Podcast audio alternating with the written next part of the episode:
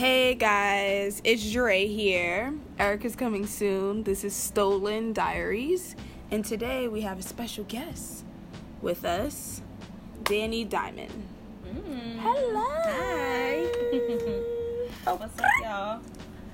Okay, so she's an artist. I'm gonna actually let her introduce herself, tell you what's up with her, but just know her art is dope as shit.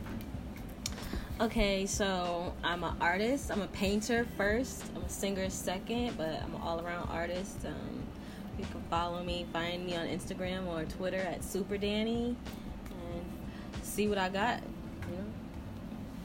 Yeah, she actually sold like four paintings today by just posting them on Instagram. That's how dope she It was is. lit. I never even thought I could do that, but it's lit. Okay, so I'm gonna interview you a little bit. mm-hmm. Some little questions.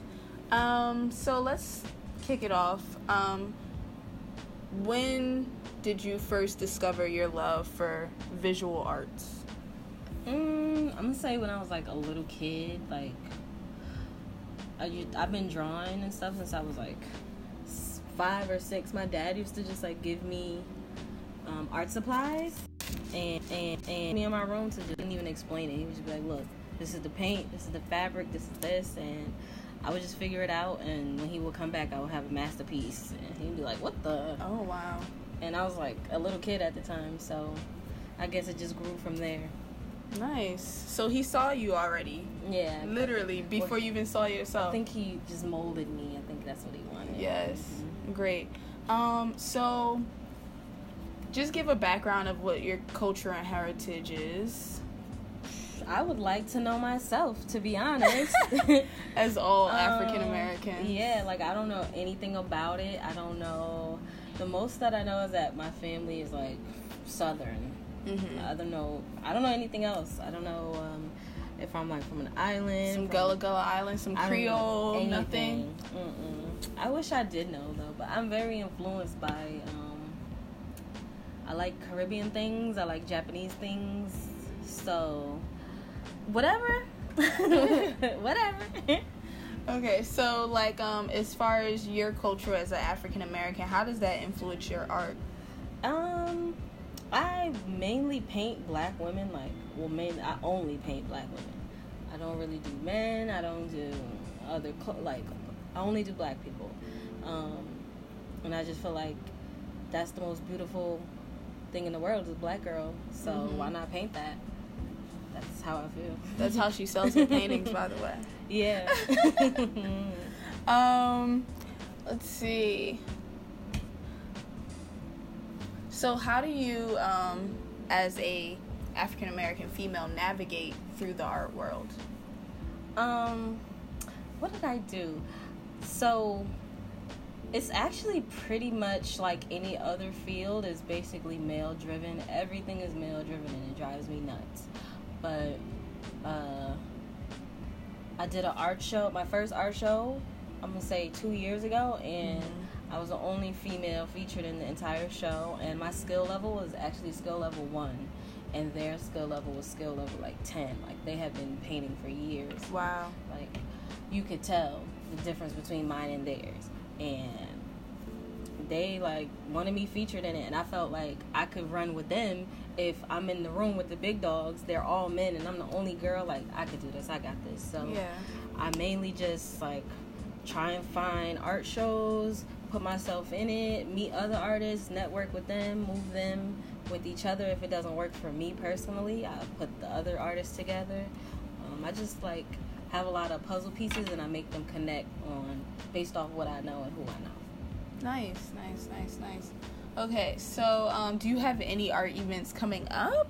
Yes, I do. I got an art event coming up September 28th. It's at the Tabula Rasa Gallery in Rahway, New Jersey. Mm-hmm. Yeah, it's um, it's gonna be lit. Okay, it's an experience. It's not an art show. It's an art experience. Nice. It's gonna be Instagrammable places. So make sure you come with your outfit lit. It's gonna be drinks. It's gonna be food. It's gonna be raffles. So come, like it's gonna it's gonna be lit. Nice. Okay, so um, oh, Erica's here now. A hot damn mess. hey. oh my gosh. Erica, do you have any questions for Danny as an artist? Yeah, I did, and I was thinking of um, when we I was in the bathroom getting my life. Um, what educational background do you have in art? Um, okay, that's a good one. I have. I actually went to the art of uh, art institution of California for college. I didn't finish. I just realized college wasn't for me at that point. So that was the last school that I actually attended. But I went to three colleges. I went to College of the Canyons for theater. Um, I was in a play called The Best Little Whorehouse in Texas. Wow. So I was the only black whore, if that makes any sense. Interesting. Um, what else did I do? I went to um, I went to FIT throughout the entire um, my entire high school career. I went to FIT for pre-college classes because I thought I wanted to be a fashion designer, and it didn't. Mm-mm, that wasn't for me either. Mm-hmm. But I got a lot of education. I learned how to make dresses. I learned how to market myself as a fashion designer. So I learned things from that that I like flipped into painting.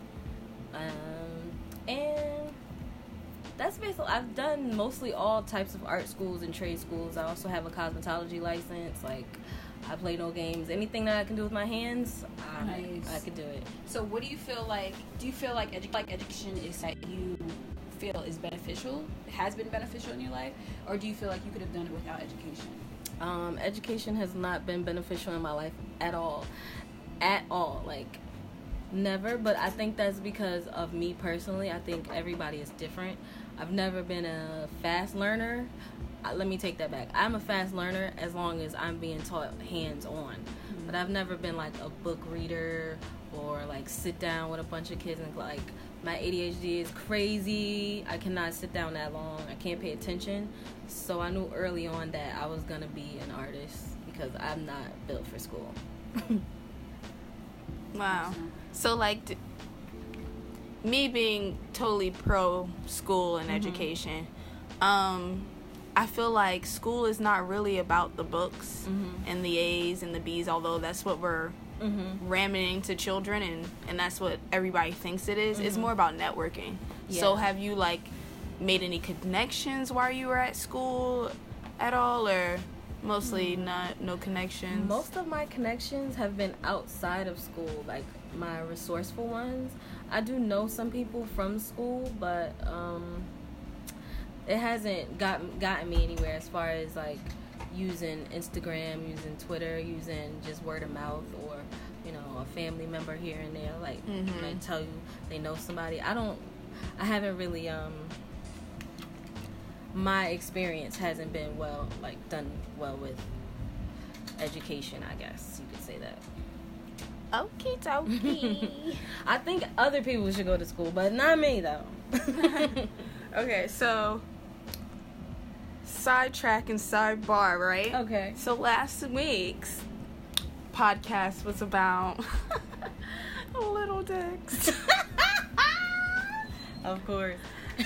so, you know, we've discussed this mhm. separate from being on the podcast, but can you just give your take on um, the little little versus big versus medium? Um, I will say that I have partaked in all three. I took a Woo! small one, medium, and big, and I think I'm gonna deal with medium to big. Um, it's just what I prefer. I like that G spot to be hit. You know. Oh, no. I would prefer that over a small penis any day.